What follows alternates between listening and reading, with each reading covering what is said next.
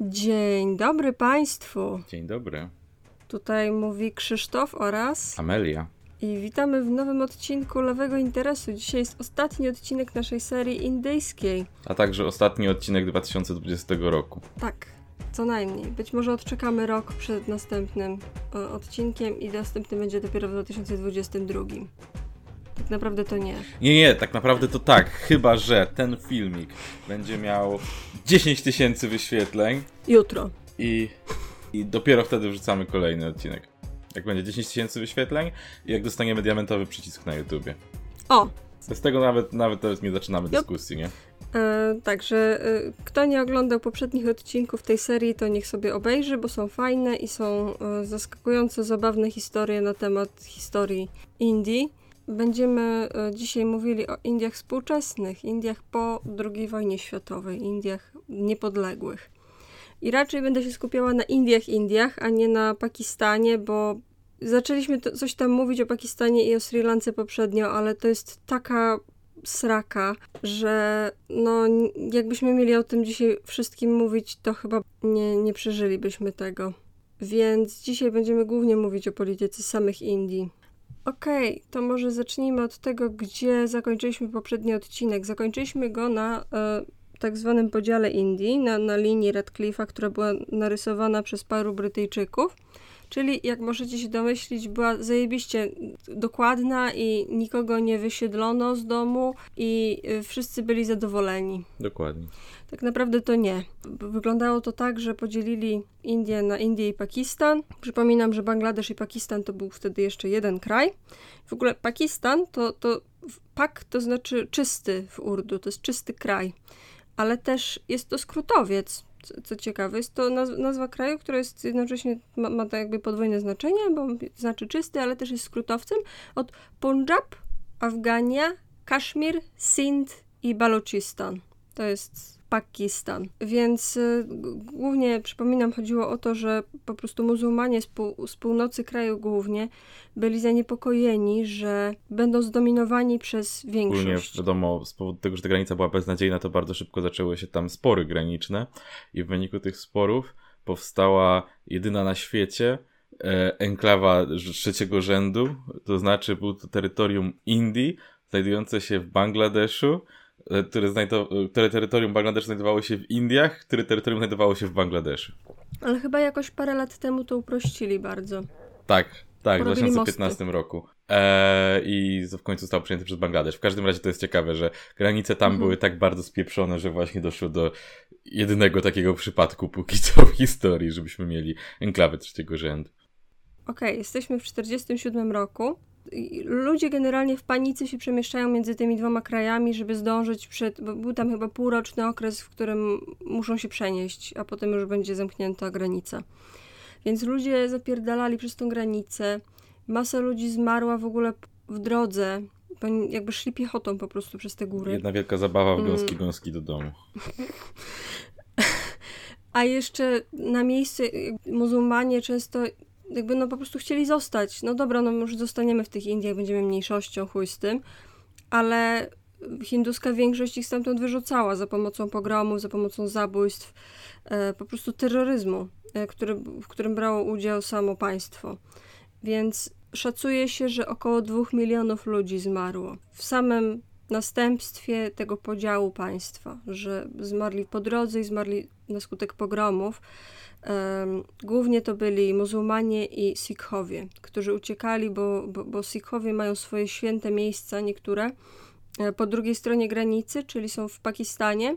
E, bodajże Amritsar jest w Indiach, ale już któraś, ta druga świątynia jest po drugiej stronie i jest tak, że w Amritsarze jest ustawiona lornetka, jest taka, taka taka wiesz, jak turystyczna, turystyczny mhm. teleskop. I możesz sobie patrzeć, jest taka specjalna, specjalny rodzaj pielgrzymek, że po prostu jedziesz do tego teleskopu i patrzysz przez granicę na tą drugą świątynię. Hmm. To brzmi smutne. smutno. Więc e, w ogóle o Sikach jeszcze będziemy troszkę mówić dzisiaj, bo będą mieli znaczenie później. E, ale no, generalnie cienko. E, zacznijmy od tego, że w Indiach na początku było 17 prowincji. Tych takich prowincji jakby bezpośrednio odziedziczonych po Brytyjczykach i 565 państw książęcych, tych, co były bezużyteczne wcześniej i, i teraz też będą bezużyteczne. To, to, były te wszystkie małe księstwa, czasem były duże, czasem, y, czasem były w wielkości tej samej co Stany, co prowincje, czasem były po prostu malutkie w rodzaju jedno miasto. Ale to były, mm, to było jakby jeszcze mniejszy podział, czy, czy to były osobne jednostki od prowincji? To były osobne jednostki. Okay. To były osobne jednostki i y, wyglądało to tak, że prowincje zostały przydzielone albo Pakistanowi, albo Indiom, a księstwa mogły zostać niepodległe albo sobie wybrać kraj. Więc y, no, no, nikt tego nie chciał, żeby one były niepodległe albo żeby sobie tak naprawdę wybierały, bo nie chcesz mieć eksklaw drugiego kraju w swoim kraju no tak jak zresztą powiedziałeś o tych granicach, one już były wystarczająco skomplikowane.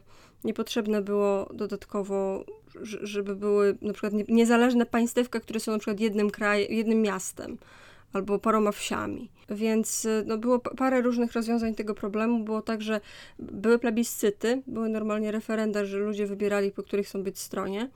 I zazwyczaj wybierali po linii religijnej, po prostu na przykład w Hyderabad było tak, że zrobili aneks, Indie sobie anektowały, y, bo, bo, bo, był tam jakiś radża, który im się stawiał i nie za bardzo słuchał wyniku referendum, więc po prostu weszli z wojskiem i wzięli sobie Hyderabad. I czasem też w prowincjach. Czasem też... zrobili, zrobili sobie hajdy na rabat. No. Okay. Nie. I nawet też organizowali plebiscyty w Stanach, w których się nie zgadzono z brytyjską linią podziału. No i tutaj przechodzimy do jednego z głównych konfliktów, który się toczy do teraz, e, czyli konflikt o Kaszmir i Jammu. Mm, mówi się w Polsce, że Kaszmir, że Kaszmir, że Kaszmir to jest tak naprawdę Kaszmir i Jammu, to są dwa małe regiony w samych e, Himalajach.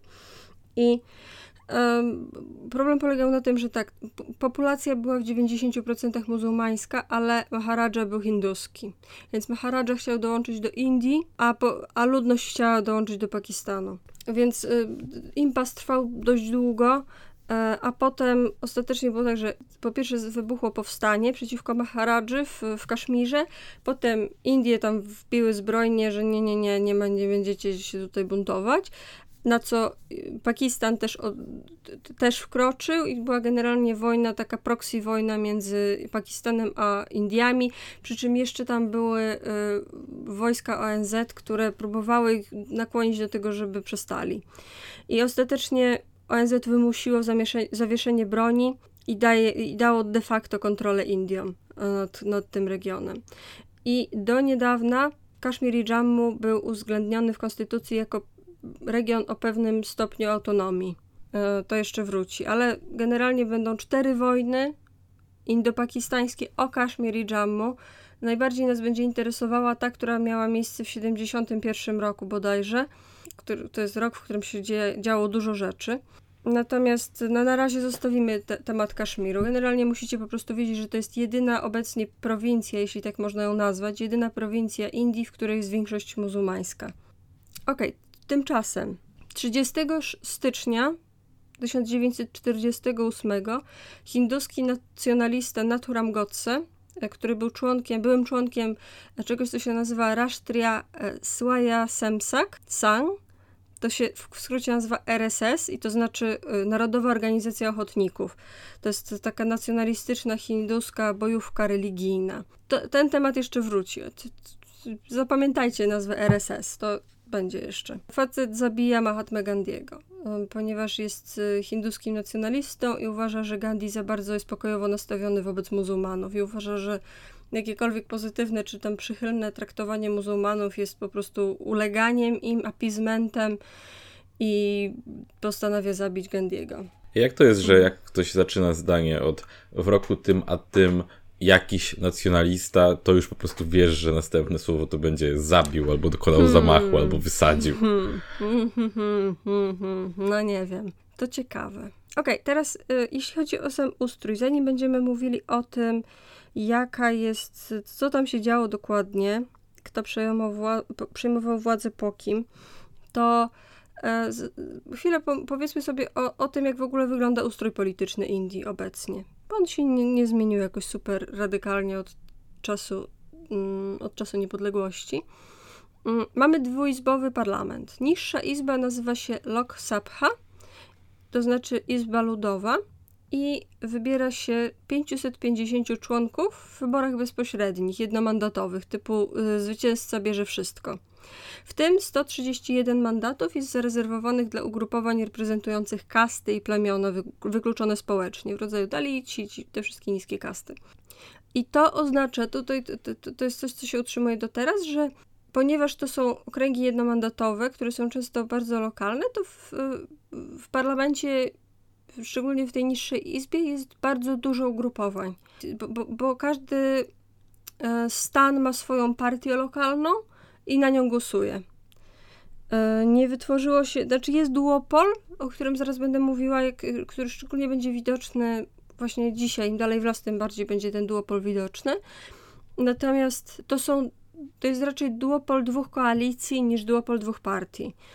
Bo jest koalicja rządząca, koalicja opozycyjna i Zazwyczaj jedna jest y, taka bardziej centroprawicowa, a druga centrolewicowa. I, i, jest bardzo dużo, no, chyba w tej koalicji rządzącej jest 20 partii, mm. z której jedna ma dużo głosów, a reszta ma po 2-3. Po prostu tak to wygląda. I są na przykład dwie, w, w, obu koalicjach jest po jednej partii tamilskiej. Jest jedna tamilska partia opozycyjna i tamilska partia rządząca. Ciekawe, czy jak w takim dyskursie codziennym u nich się to układa trochę tak, że jakby ludzie wiedzą, że głosują na swoją lokalną partię, ale w pewnym sensie zdają sobie sprawę, że głosują per proxy na jednak dużą koalicję, nie? Jakby, czy ten praktyczny taki aspekt się pojawia, że jakby ludzie tak wiedzą, z kim oni się dogadają, jeżeli się dostaną i mogą myśleć trochę już w, kategoriach i tak tego ostatecznego połączenia tych partii.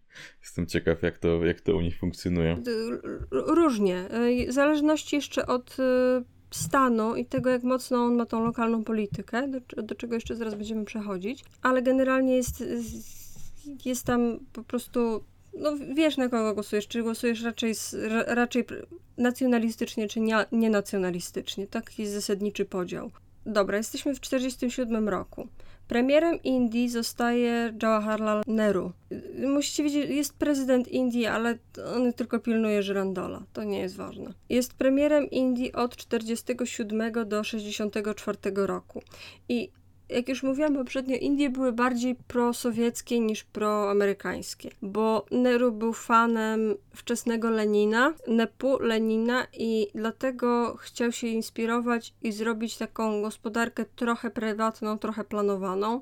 Miały być trzy filary, miał być, miał być sek sektor publiczny, miał być sektor prywatny, ale kontrolowany, taki licencjonowany przez rząd i miał być prywatny, który naj, najczęściej miał dotyczyć małych przedsiębiorstw i małych na przykład gospodarstw rolnych. Że jak miałeś tam dwie morgi, to e, mogłeś sobie tam mieć te, te, te dwa morgi, a jak miałeś dużo lądu, to już najprawdopodobniej rząd będzie kontrolował z tym, co robisz z, z, tymi plonami. Nero zrobił parę fajnych rzeczy, no, zrobił na przykład ulgi podatkowe dla, dla rolników i właśnie no, miał ten pomysł, żeby na tym etapie, gdzie na przykład na wsi ludziom najbardziej będzie, będzie na rękę jakaś tam wolność gospodarcza, to tam zrobił wolność gospodarczą, ale bardzo chciał kontrolować rozwój korporacji, bardzo chciał kontrolować rozwój biznesów, żeby one robiły to, co państwo chciało. Tylko mhm. problem polegał na tym, że strasznie rozbudowano tam biurokrację.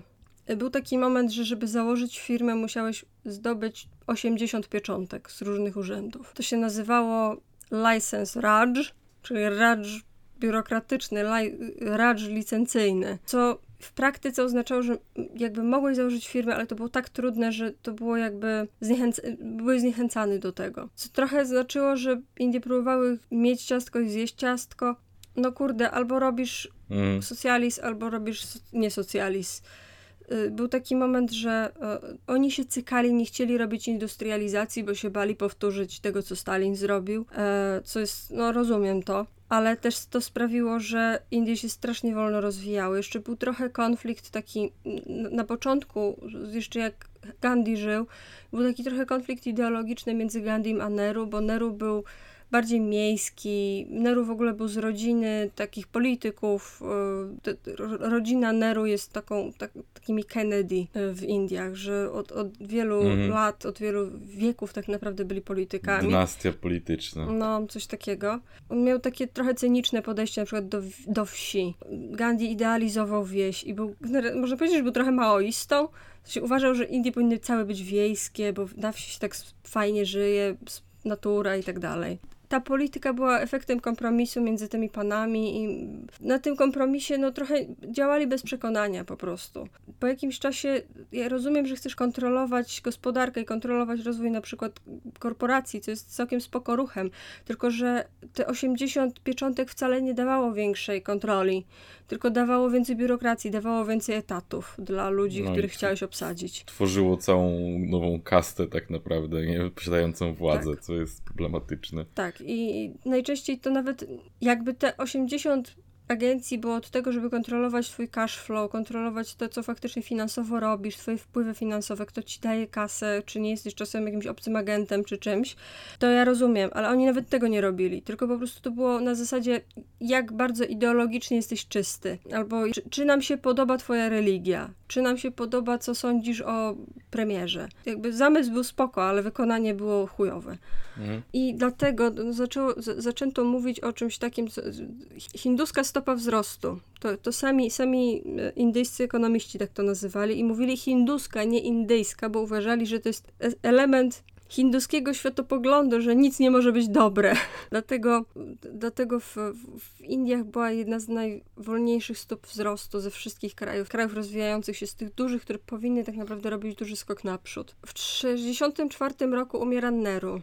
Teraz jeśli chodzi o, o te dynastie polityczne, to w Indiach jest tak, że owszem, to nie jest tak, że jest monarchia przekazywana dzieciom, ale w praktyce tak jest. W sensie mają, u nich jest normą, że dopóki twoja partia wygrała wybory, to możesz zrobić premierem swoje dzieci, dopóki twoja partia nie przegra wyborów. Mm. możesz faktycznie, tylko różnica jest taka między, między Indiami a nie wiem, na przykład Koreą Północną, że w Indiach możesz przegrać wybory mm. nadal. I, I tak się działo. Po śmierci Nehru był jakiś tam jeszcze inny premier, który nie zdążył za bardzo nic zrobić, bo też szybko umarł.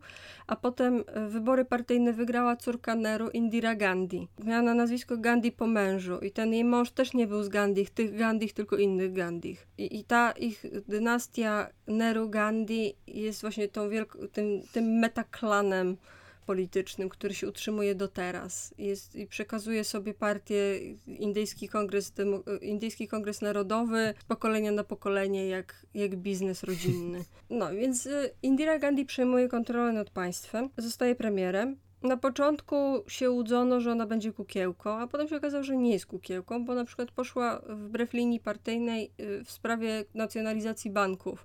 Była za na nacjonalizacją banków, czym kontynuowała myśl swojego ojca i generalnie była bardzo prosocjalistyczna. Problem polegał na tym, że oprócz tego było była masakryczna korupcja na każdym szczeblu władzy, więc jakby no ludzie byli trochę trochę wkurwieni, że po pierwsze stopa wzrostu jest nie taka, jak powinna być. Biurokracji jest masakrycznie dużo. Oni nie widzą w tym zysków, e, a jeszcze cały czas słyszą o jakichś skandalach korupcyjnych. Jakiś rodzaju ktoś kupił prywatną, ktoś sobie wyposażył prywatną armię za e, pieniądze publiczne. Takiego, takiego rzędu to były skandale. To nie było jak w Polsce, że ktoś powiedział coś niemiłego albo...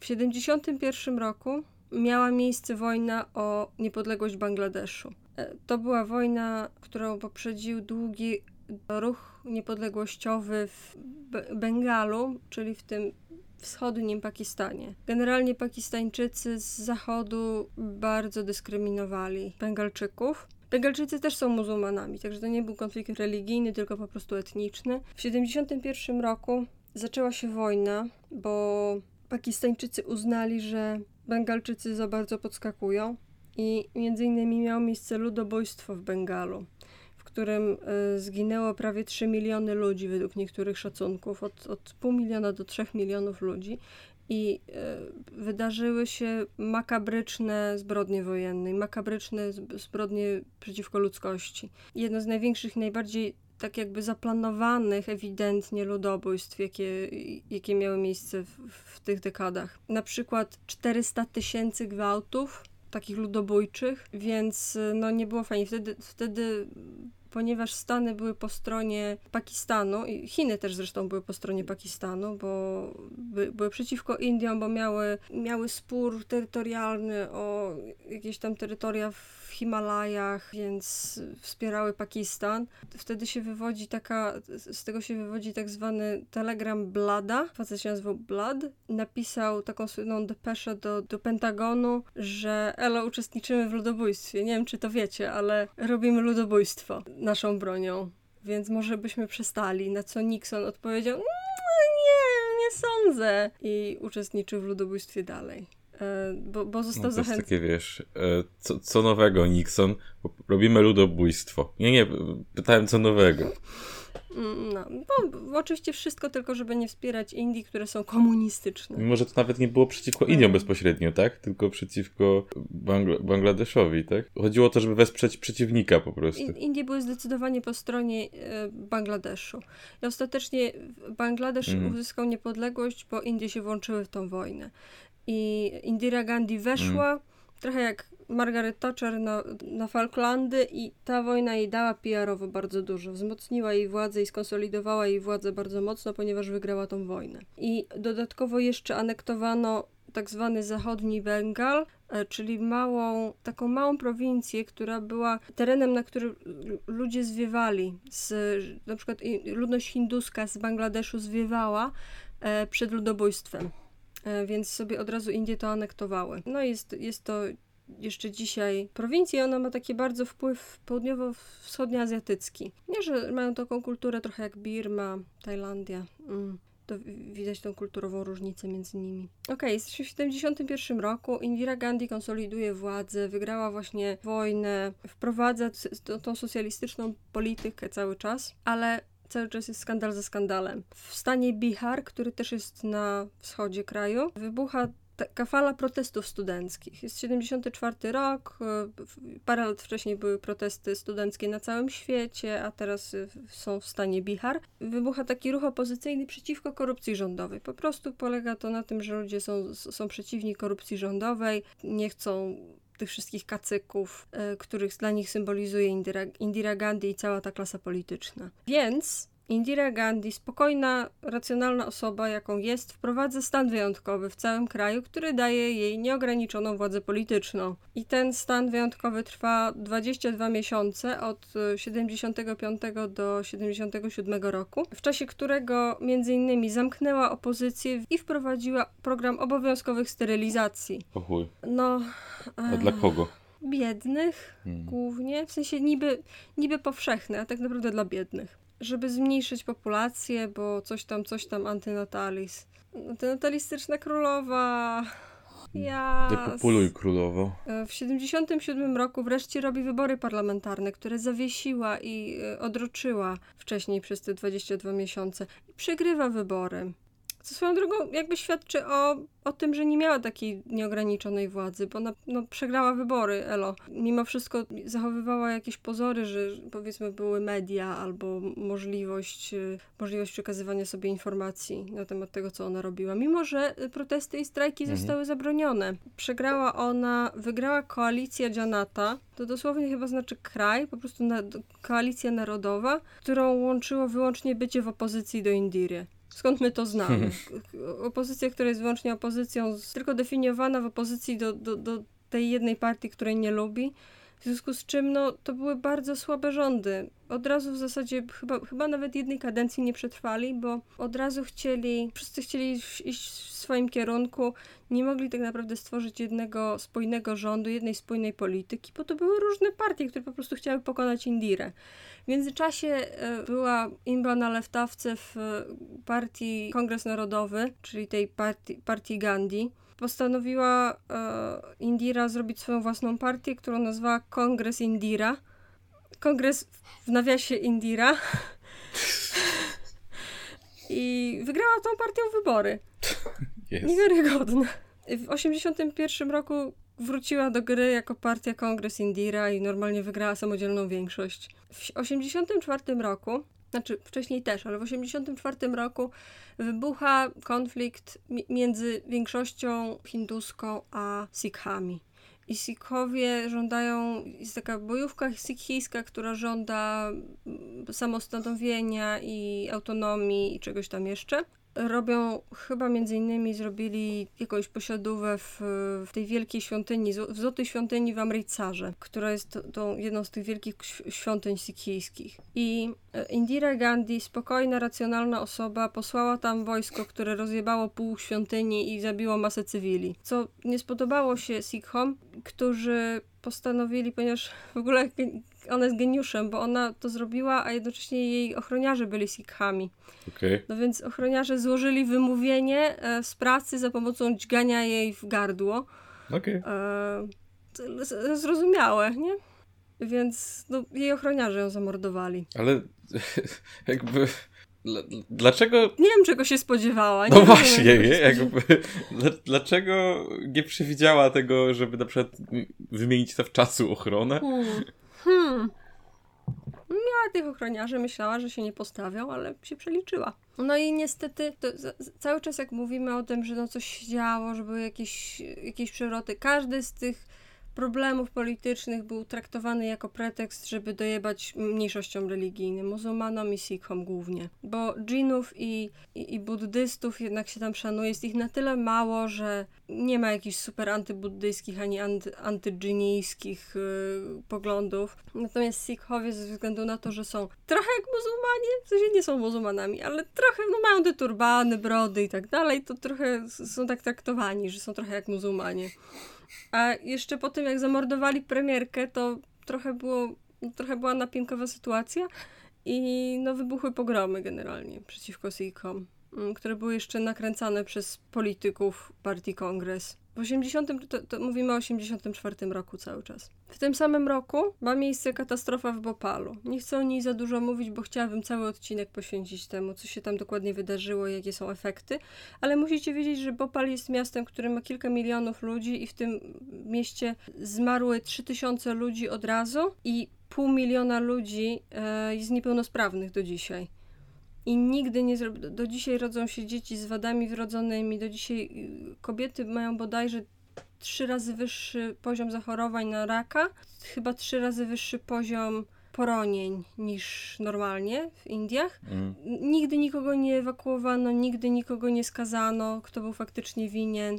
Cała katastrofa polegała na tym, że była fabryka petrochemiczna, w której y, przechowywano niebezpieczny związek, który w połączeniu z powietrzem i wodą wytwarzał y, metyl jakiegoś tam cyjanku. Więc możecie sobie wyobrazić, jak ma cyjanek w nazwie, to nie jest bardzo dobre dla zdrowia. I było to przechowywane w takich specjalnych e, pojemnikach, które miały ileś tam, ileś tam zaworów bezpieczeństwa. Żaden z tych zaworów bezpieczeństwa nie działał, bo nikt tam nie naprawiał niczego zgodnie z procedurami, które miał wykonywać, ponieważ firma była brytyjska i chciała maksymalnie zaoszczędzić. Mm. To tyle musicie wiedzieć na teraz. E, generalnie zamordowali w zasadzie całe miasto. I nikt nigdy, wiesz, no tak sobie porównuję to z Czarnobylem, że co jak co, ale w Czarnobylu przynajmniej po tych dwóch dniach ewakuowali ludzi.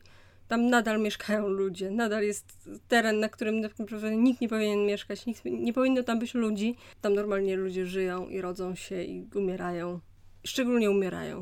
Nie chcę za dużo mówić o Sri Lance, ale to właśnie wtedy w latach 60., od, od, od późnych lat 50. do 70., zaognia się konflikt między Tamilami a Sengalesami w, na Sri Lance. Generalnie zarówno Związek Radziecki, jak i Indie popierają prezydenta Bandaranaike, który uchwalił tak zwany Sinhala Only Act, który polegał na tym, że tylko Sinhala jest głównym językiem i tylko buddyzm jest religią narodową, przy czym Tamilowie są hinduistami.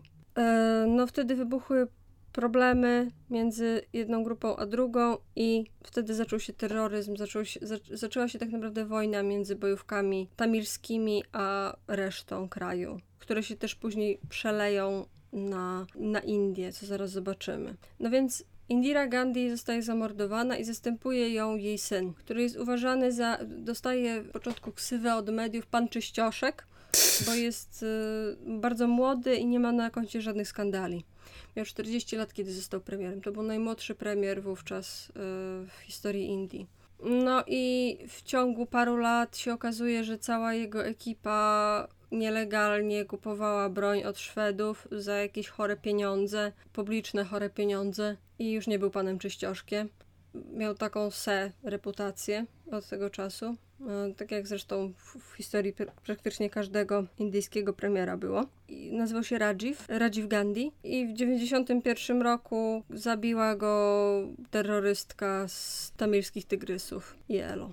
To już, to już prawie rodzinna tradycja. Tak, bycie, bycie zabijanym przez, przez różne separatystyczne grupki. W trakcie pełnienia urzędu, no. W międzyczasie ogólnie były cztery wojny mm, między Indiami a Pakistanami, Kaszmir i Jammu. Przeskakuję je, bo tutaj nie mają aż takiego znaczenia. Po prostu musicie wiedzieć, że to jest konflikt, który się dzieje i się odradza za każdym razem, szczególnie kiedy jest jakiś powód makroekonomiczny, który sprawia, że jakiś tam osoba w rządzie czuje, że teraz nam się opłaci iść na wojnę, albo propagandowo, albo ekonomicznie i co się zazwyczaj nikomu nie opłaca, ale cały czas to robią, nie rozumiem. W latach 90. na początku następują rządy premiera Rao. I to są pierwsze rządy partii, która się nazywa y, Bharatiya Janata, to znaczy Indyjska Partia Ludowa.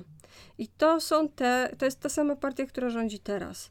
To jest partia, która jest politycznym ramieniem RSS, te, tej nacjonalistycznej bojówki, o której mówiliśmy wcześniej. Więc jest jakby w naturalnej opozycji do Indyjskiego Kongresu Narodowego. O, I jedna dobra rzecz, którą zrobił Rao, który był z, z tej partii, to jest, że zrobił te reformy ekonomiczne.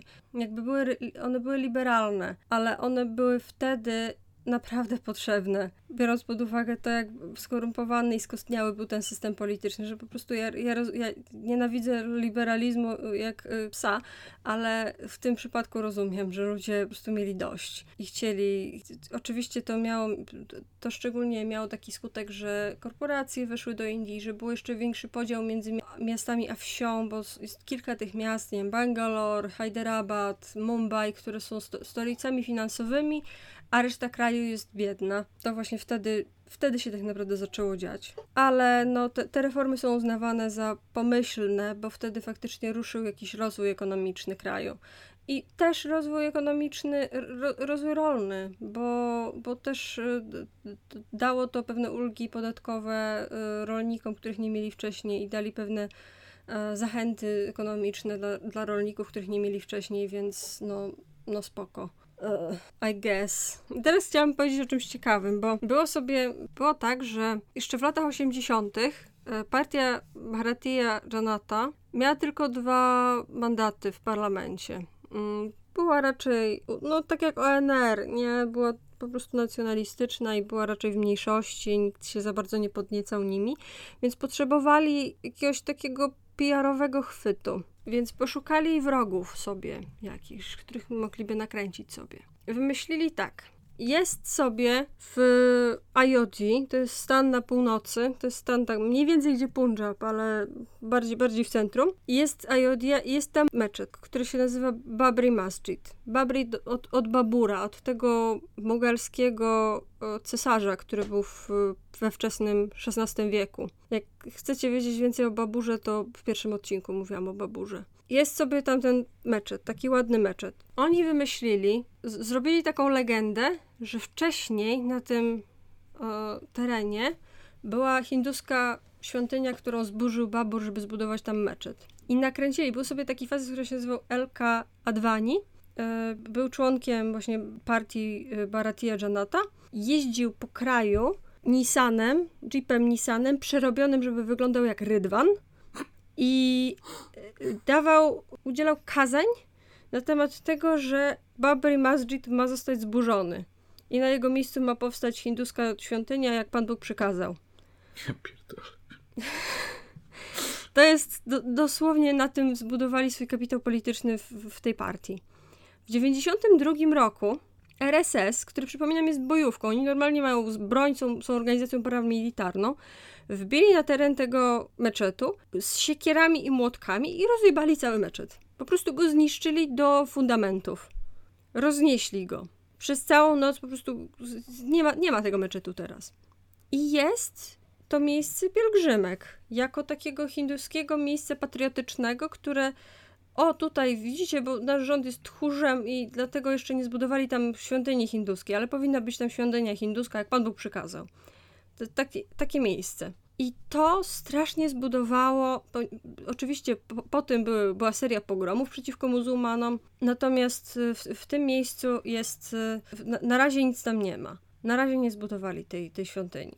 Teraz chciałabym chwilę opowiedzieć o e, Narendrze, Narendra Modi. Narendra Modi ma obecnie prawie 65 lat. Urodził się w kaście niższej. E, sprzedawał lemoniady, jak był małym chłopcem. Był z kasty dość niskiej w Gudziaracie. To, to jest ważne, że jest z Gudziaratu. Mm, Gudziarat obecnie uchodzi za jedną z takich ekonomicznych stolic i jest tam dużo takiego, na przykład tam jest specjalna strefa ekonomiczna, przez to są, jest bardzo łatwo robić biznes i jest uważany za, za taki, ha, taka handlowa stolica, jedna z handlowych stolic kraju. Dlatego ktokolwiek jest z Gudziaratu, ten jest raczej neoliberałem jako polityk. I Narendra Modi się tam urodził i jako czternastolatek bodajże został y, zaręczony z jedenastolatką przez rodziców. Poślubił tą jedenastolatkę po liceum, natychmiast uciekł z domu, co trochę go rozumiem. Ta kobieta w ogóle nadal żyje, y, nadal jest jego żoną. E, nadal jest, y, w ogóle nie mają ze sobą kontaktu, ale są małżeństwem, nigdy nie, nie mieli dzieci, nigdy się ponownie nie, e, nie ożenił, ani ona nie wyszła za mąż. Nadal jakby mówi się o nich jako o parze małżeńskiej, tylko że w Indiach jest tak, że Zazwyczaj największą karierę polityczną robią osoby, które nie mają małżonka. Y, albo wdowy, wdowcy, albo kawalerowie i panny. Taka jest po prostu, się, się uważa celibat za, taką, za taki symbol religii, symbol siły charakteru. I to dobrze robi PR-owo, jak jesteś w, w celibacie. Dlatego RSS na przykład wymagało ślubów celibatu od swoich członków. E, najpierw, dobra, Narendra Modi ucieka z domu i dołącza do RSS. Składa śluby celibatu, między innymi, zostaje członkiem bojówki. Modi złożył te śluby milczenia i tak naprawdę wszystko wskazuje na to, że ich nigdy nie złamał. Nikt go nigdy nie złapał za rękę na łamaniu ślubów celibatu. W ogóle Narendra Modi, jak był młodym byczkiem, to uczestniczył w badaniach naukowych, psychologicznych. Facet, psycholog, robił wywiady z różnymi członkami RSS. Po latach mówił, że Modi w zasadzie na pewno ma osobowość autorytarną i jest stuprocentowo faszystą i jest bardzo taki... Część, częścią osobowości autorytarnej jest to, że masz bardzo ostry obraz moralności że, i on się stosuje też do ciebie, że jak uważasz, że nie powinno się czegoś robić, to sam też tego nie robisz. Tylko, że no, jak jesteś faszystą, to tro trochę słabo. To się nakłada na ten czas, kiedy Indira Gandhi wprowadziła stan wyjątkowy, więc musi się ukrywać. Teraz jest ten element, o, jestem opozycjonistą. Mm. E, ja biedny, ja uciemiężony. Jestem opozycjonistą i, i, i bronię Indii przed tymi muzułmanami. Jestem opozycjonistą i tymi w kurwy. Dobra, zostaje w tym RSS, pchnie się po szczeblach kariery, potem zostaje politykiem z ramienia Bharati Janaty. Dobra, fast forward. Mamy rok 2002. Jesteśmy w Gudzaracie. Właśnie wybrano Narendrę Modiego na tak zwanego głównego ministra. To jest coś jak premier stanu. Oni mają po prostu na, na, na poziomie stanowym mają taki rząd jak na poziomie mhm. federalnym. E, czyli no trochę tak mhm. jak w Stanach to działa. Zostaje tym premierem stanu. E, obsadza swoimi typkami cały rząd. Jest 22 lutego 2002 roku. Jesteśmy na stacji, na peronie kolejowym w Godra. Podróżują stamtąd pielgrzymi z Babri Masjid, którzy właśnie byli się tam modlić i lobbować za tym, żeby zbudować tam świątynię hinduistyczną. To są ludzie, którzy są po prostu nacjonalistami hinduskimi. Jadą sobie tym pociągiem. E, pociąg staje na stacji Godre. Na miejscu są muzułmanie. E, jest, na peronie stoją po prostu jest jakaś grupka muzułmanów i zaczynają się na siebie krzyczeć. Zaczyna się robić konfliktowa sytuacja, po prostu stoi ten, ten pociąg, zaraz odjedzie, ale ludzie, ludzie zaczynają się na siebie drzeć. Stoją tak, sprzedawcy żarcia z piecami i ktoś, jakiś debil, rzucił węgielki złośliwie do wagonu. Pociąg stanął w płomieniach. Od razu stanął w płomieniach, ludzie, były zamknięte drzwi, bo to było już gotowe do odjazdu, były zamknięte drzwi, ludzie się próbowali wydostać stamtąd. Jak się wydostali, to był tak zwany flashover, czyli ten moment, że jak otworzysz drzwi do domu, który płonie, to nagle ci bucha taki wielgachny płomień i zjarało 60 osób, głównie kobiet i dzieci. Zginęło 60 osób, które, w dużej mierze spłonęły żywcem. Od razu następnego dnia nacjonalistyczna organizacja, która się nazywa Vishwa Hindu Parishad, ogłosiła tak zwany band na, cel, na terenie całego stanu. Band to jest coś w rodzaju strajku generalnego, który jest w ogóle w Indiach funkcjonuje dużo rodzajów strajku generalnego, które są trochę tak rytualnie powiązane że to jest jako, jako obowiązek religijny, że musisz uczestniczyć w, w strajku. E, o, obecnie takie bandy są zakazane, bo najczęściej one się łączyły właśnie z pogromami, że na przykład obowiązkową częścią, punktem programu w czasie bandu jest to, że robisz zamieszki. I w, te, w czasie tych zamieszek nie musisz być pokojowo nastawiony, tylko możesz mordować ludzi. Taki był, dlatego próbowali sobie Brytyjczycy z tym poradzić, a e, teraz jest już wykorzystywany do, do celów politycznych. Okej, okay, ogłosili ten band. Narendra Modi poparł ten band. Band był e, przeciwko muzułmanom. I e, policja niby powinna pilnować, żeby ludzie nie robili tego bandu, żeby nie robili, nie wiem, nie kolektywizowali dóbr, nie, nie zabijali nikogo i tak dalej. Ale przez te kilka dni kolejnych media i polityk, politycy lokalni nakręcają atmosferę pogromową w rodzaju muzułmanie zakradną nasze kobiety, gwałcą nasze kobiety, podpalenie pociągu zorganizował pakistański wywiad. E, jeszcze dodatkowo robią coś takiego, że z, te, z, z tej Godry, gdzie miał miejsce wypadek, przetransportowano e, te wszystkie zwłoki do Ahmedabadu, gdzie je noszono na drzwiach jako taką paradę solidarnościową. Rozumiesz, nekrofilia polityczna. To jeszcze nakręciło ludzi, taki wiesz, no wkurwiło tych, tych hinduistów że Jezus Maria, jak, jak niefajnie, że pakistański wywiad spalił naszych ludzi. Potem niezależne jakby śledztwa wykazały, że to był wypadek, że to po prostu było zaproszenie. Może nawet ktoś tam widział te węgielki, ale może nawet tych węgielków nie było, tylko ktoś po prostu peta zgasił i tak zaproszył ogień. Nie wiadomo tego, bo, bo, bo dużo ludzi na miejscu zginęło. Tak naprawdę nie wiadomo od czego się zaczął ten pożar, ale nie ma żadnych powodów, żeby sądzić, że to, nie, że to był nie wiem, zaplanowany atak czy coś takiego. Jest, wybuchają zamieszki, wybucha ten, z, zaczyna się ten band. W czasie zamieszek policja nie odpowiada na telefony. Jak muzułmanie są, są ofiarami pogromów, dzwonią na policję, to policja odpowiada, nie dostaliśmy rozkazów, żeby was ratować. Mm. Ludzie podobno, ci zabójcy chodzili po domach z listą muzułmanów z adresami, którą ktoś im dał.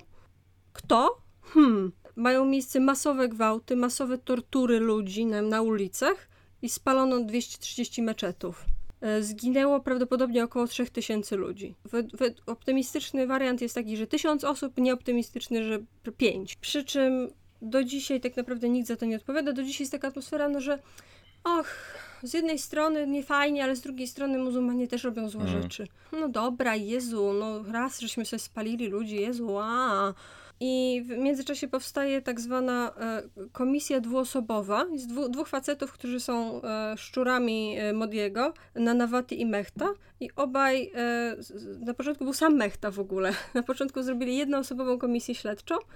E, potem były protesty społeczne, e, że ten jeden facet jest sługusem Modiego, więc dodali drugiego sługusa Modiego. I oj, teraz mamy dwuosobową komisję. Ta dwuosobowa komisja w 2008 roku orzekła, że wszyscy byli ze wszystkimi w zmowie, że tłum dwóch tysięcy osób e, był w zmowie ze sobą i planowali zjarać ten pociąg. I jeszcze obsługa dworca była z, z nimi w zmowie i lokalna policja, która była na peronie, też była z nimi w zmowie.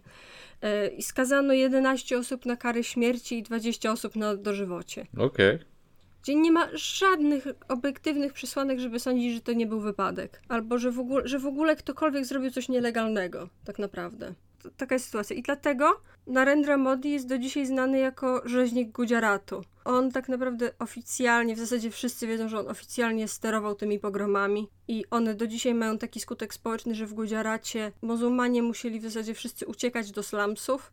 Część muzułmanów, taka duża część ludzi w ogóle w Gujaracie żyje na, na wysypiskach śmieci bo musieli spierdalać z domów przed pogromami. 26 listopada 2008 roku miało też miejsce y, zamachy terrorystyczne y, muzułmańskie, które też bardzo nakręciły później nienawiść do muzułmanów, y, które były przeprowadzone w Mumbai.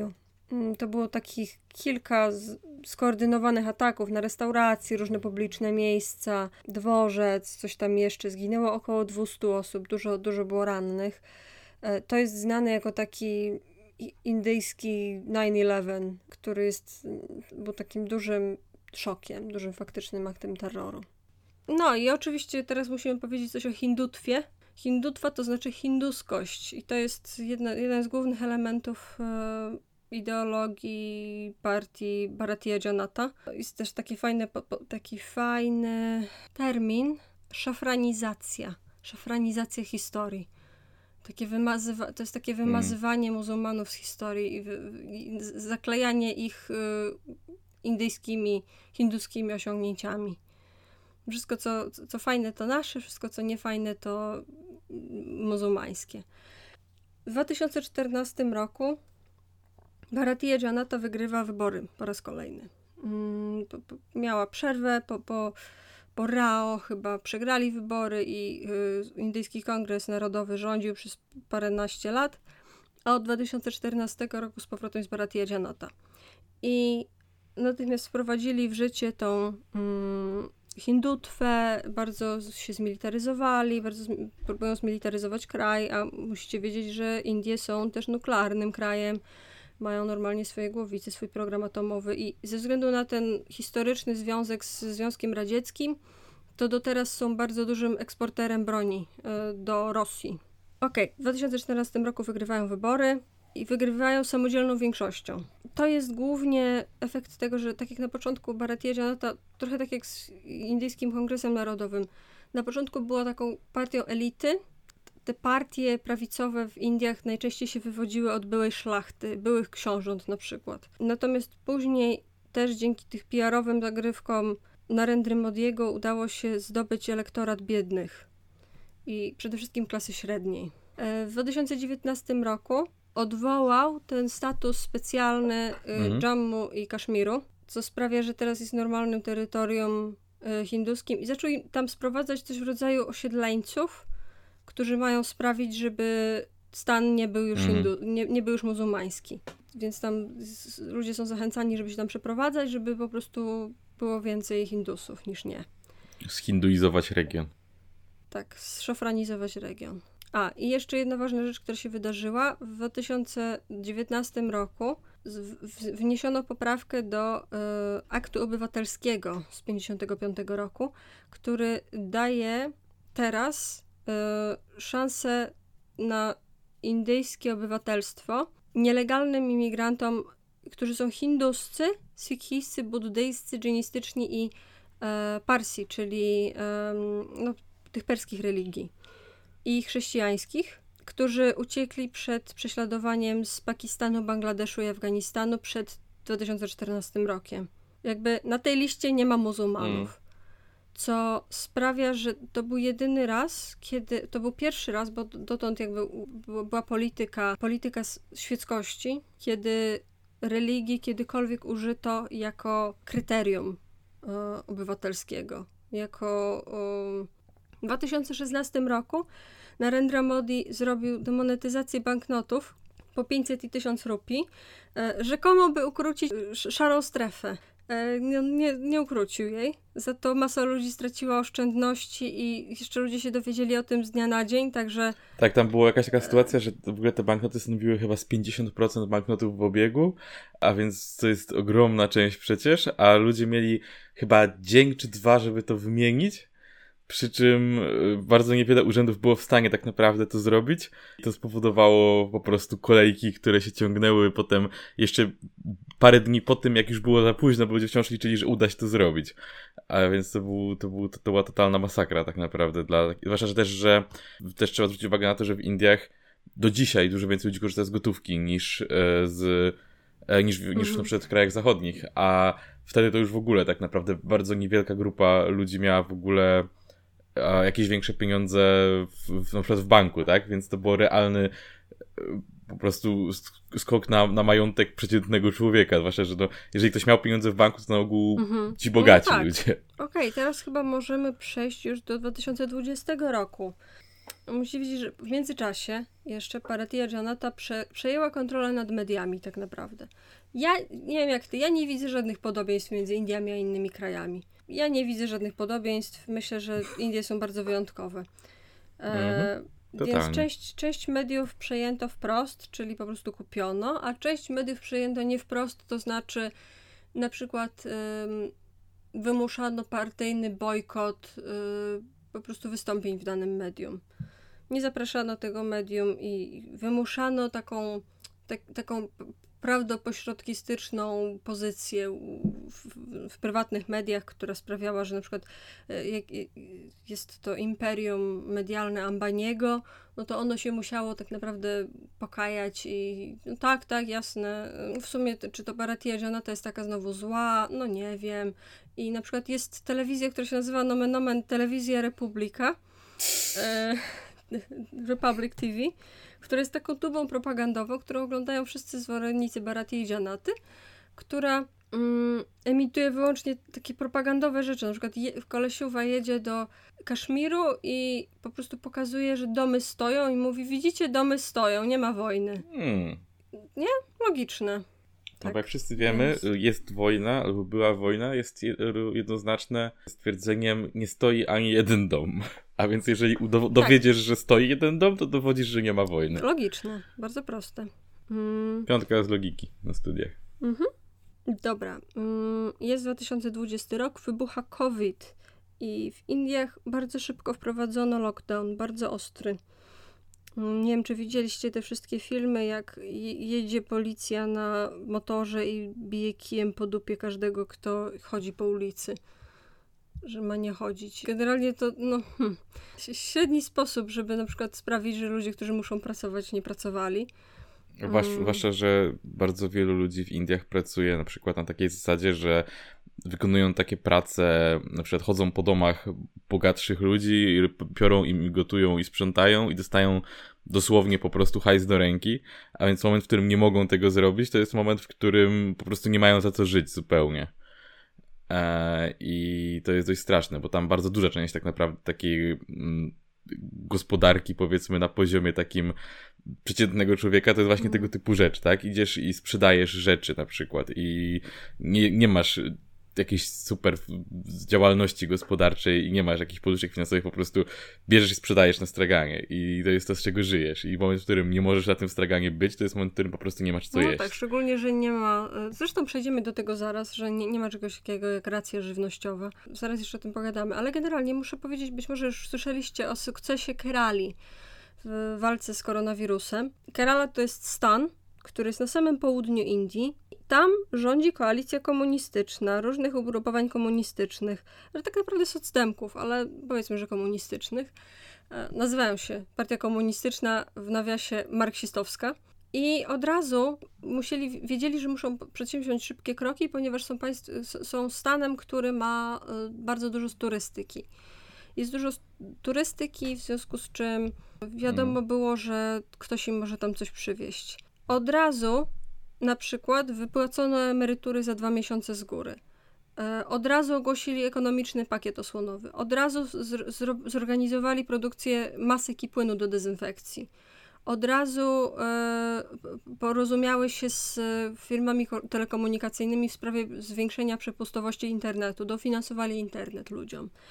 E, za, zapewniono dostawy produktów żywnościowych i od razu zrobiono komunalne garkuchnie. I tak naprawdę Kerala jest takim stanem, gdzie wszystkie um, wskaźniki poziomu życia są najwyższe.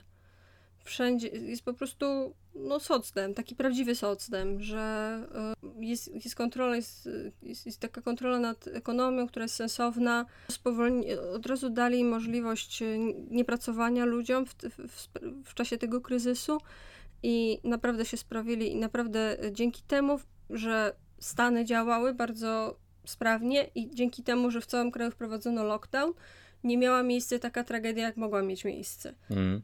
Mniej więcej proporcjonalnie zmarło tam tyle ludzi, co w Polsce. więc no, u nas też nie jest jakoś super, ale no, to są Indie, więc jak jesteśmy na tym samym poziomie, to chyba nie jest najgorzej. Generalnie możecie sobie obczaić, co w ogóle się dzieje w Kerali, bo to jest chyba najciekawszy stan. Te wszystkie po południowe stany są ciekawe, ale Kerala z, z, tym, z, tym, z tym komunizmem e, i z tym, że tam faktycznie jest bardzo wysoki poziom np. edukacji, opieki zdrowotnej, mają najniższy wskaźnik śmiertelności okołoporodowej, najwięcej ludzi zaszczepionych, są eksporterami pielęgniarek na przykład, bo mają najlepszy, najlepszych lekarzy i pielęgniarki. Dobrze, mamy 2020 rok, dzieje się ten kryzys. O ile Stany działają dobrze i rzeczywiście nie zmarło tylu ludzi, ile mogło umrzeć, to jest, problem jest taki, że PKB się kurczy. A w Indiach jest tak, że miasta się nie za bardzo rozwijają w takim, w, w takim stopniu, co byś chciał. Więc to nie jest tak, że na przykład jak w Chinach jest tak, że dużo ludzi się przy, przyprowadza do miast. W Indiach jest problem taki, że nie ma pracy w miastach. Albo jest praca dla specjalisty, a nie dla kogoś, kto się ze wsi przeprowadza. Więc to musicie mieć na uwadze, kiedy będziemy mówili teraz o reformach, które planuje Modi. Modi wprowadza neoliberalizm, czyli na przykład wprowadza ulgi podatkowe dla pracodawców, wprowadza, zdejmuje pewne ochrony dla pracowników, poluzowuje kodeks pracy, odbiera praco- tak naprawdę prawa pracowników. Oprócz tego, że jest, oprócz tego, że jest kryzys, to jeszcze ludzie się martwią o to, co, się, co będą jedli. I stąd się biorą protesty, które widzimy teraz, które y, zaowocowały strajkiem, który widzimy w. Bezpośrednim powodem tych strajków jest to, że Modi ogłosił, że zniesie monopol państwa na skup zbóż i skup produktów rolnych. Teraz w Indiach funkcjonuje coś, co się nazywa mandi. To są takie skupy publiczne y, właśnie produktów rolnych, w których możesz się spodziewać pewnych stałych cen i po prostu rząd skupuje zboże od ludzi. Modi chce to zlikwidować. Modi chce, chce zrobić wolny rynek rolny. No i reklamują to jak to wolny rynek, że no będziesz, jak, jak robisz dobrą kukurydzę, to jasne, zawsze ją opylisz.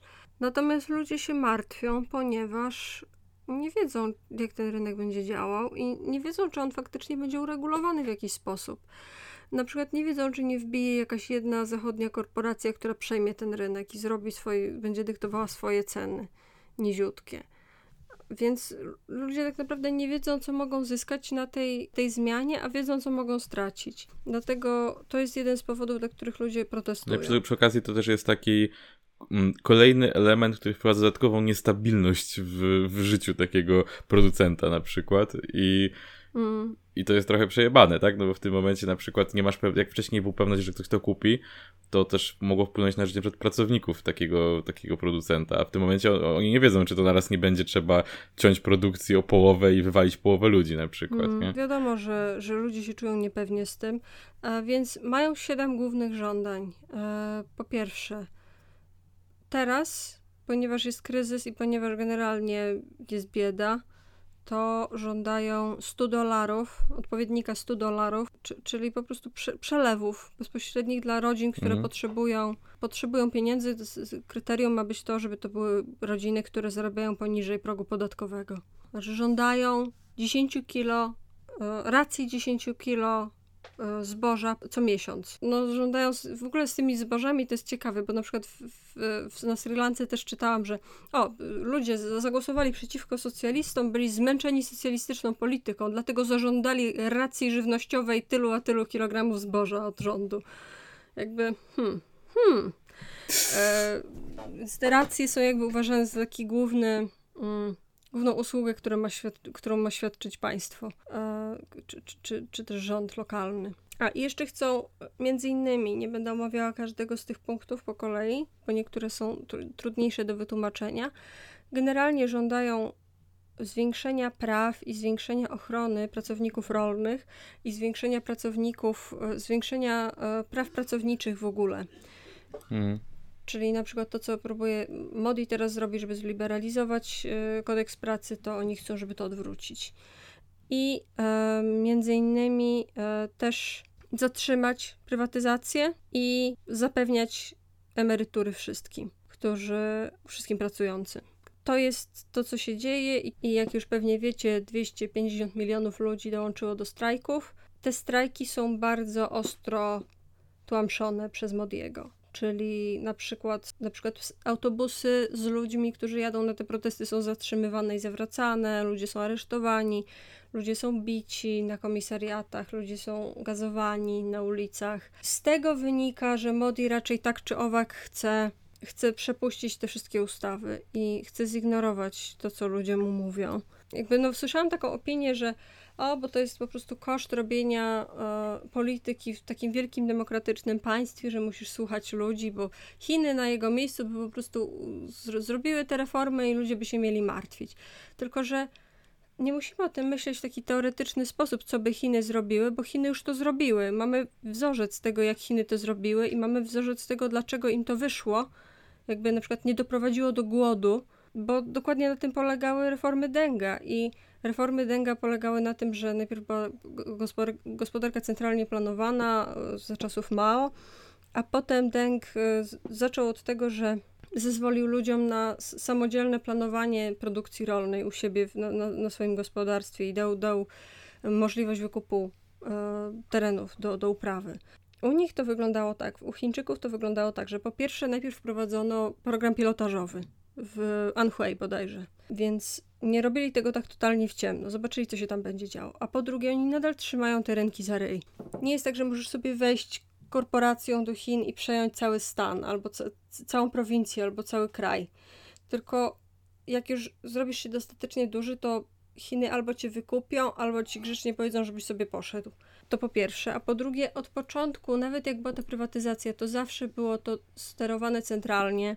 Zawsze było tak, że na przykład dostawałeś rekompensaty, dostawałeś e, zachęty, dostawałeś dofinansowanie na konkretny rodzaj zbóż. Tam, gdzie też patrzono na, na, to racjonalnie i tam, gdzie brakowało zbóż, nie dawali ludziom nakazu robienia kaszkropów, czyli na przykład, nie wiem, trzciny cukrowej, czy czegoś tam jeszcze, co sprzedajesz za kasę, tylko skupiali się na tym, co jest potrzebne do przeżycia. Tam, gdzie mhm. mieli zboże, tam zachęcali ludzi i dofinansowywali im uprawę kaszkropów czyli tych wszystkich na ubrania, na przyprawy i tak dalej. Więc to było robione i tak bardzo scentralizowany sposób. To jest nadal, powiedzmy, że Chiny to jest trochę socdem bez demokracji. To nadal jest, to nadal jest jakby super kontrolowane. Nie, nie można powiedzieć, że albo Chińczycy by po prostu tak zrobili i zostawiliby to mm, korporacjom. Tylko dokładnie wiemy, co Chińczycy zrobili. I nie zrobili tego, co robi Modi. Mm. I poszło im to całkiem nieźle, bo produkcja rolna bodajże w Chinach w ciągu pierwszego roku po, ty, po wprowadzeniu tych reform już wzrosła dwukrotnie, a rośnie w zasadzie wykładniczo do teraz. Dobra. I dlaczego to się wszystko dzieje? Bo Modi chce być konkurencją Chin. Chce być alternatywą dla Chin, bo Zachód się trochę cyka przed Chinami, nie chcą być poddani temu imperium, więc zamiast tego in, Modi im mówi, a może moje imperium, a Zachód mówi, no może. I na przykład Japonia i USA zaczynają już robić inwestycje w Indiach zamiast Chin. No i jeszcze tutaj ważne jest to, że w Indiach nie ma w zasadzie możliwości takich rekompensat. Y, u nas jest Unia Europejska, w Chinach są Chiny, a w Indiach on nie planuje żadnych, że, że, żaden sposób wspomagać tak naprawdę tych rolników w, w tej zmianie, której, której chce dokonać. Nie chce, dlatego ludzie, wiesz, no 65% ludzi w, w Indiach mieszka na obszarach wiejskich, 40% pracuje w rolnictwie, to jest 600 milionów ludzi. Jak ci ludzie ci mówią, że nie chcą, żebyś coś robił, co dotyczy ich, to może ich posłuchaj. I może jak ich nie słuchasz, to wcale nie jesteś taki demokratyczny, jak myślisz. Mm. Ale zobaczymy, zobaczymy, co się stanie w wyborach, bo y, za trzy lata są wybory. Zobaczymy. Zobaczymy, może przegra. W ogóle wybory w Indiach są ciekawe, ponieważ w Indiach y, wybory trwają prawie miesiąc. Odbywają się w siedmiu fazach regionalnie i działa to tak, że y, komisja wyborcza jeździ po stanie, przy, przy, przynosi ci w konkretnych y, terminach e, maszynę do głosowania. W zasadzie pod dom ci przynosi, bo musisz, jest, jest taki wymóg, że maszyna do głosowania musi przyjechać w promieniu dwóch kilometrów od ciebie. Jest 11 milionów ludzi w komisjach wyborczych, którzy przez ten miesiąc jeżdżą po swoim stanie, czy tam po swojej małej jednostce administracyjnej i przywożą ludziom maszyny do głosowania. Co jest, z jednej strony to bardzo fajnie, a z drugiej strony bardzo łatwo na przykład porwać taką maszynę i ją, zmienić jej wynik. Mm. Co się zdarza. Dobra. To jest nasza historia Indii do 2020 roku. Czy mamy coś jeszcze do dodania? Widzimy się w 2021, hopefully. No, I... Też hopefully, też mam nadzieję, że tak będzie. I dziękujemy. Dziękujemy za wspólnie spędzony 2020. Pa! pa!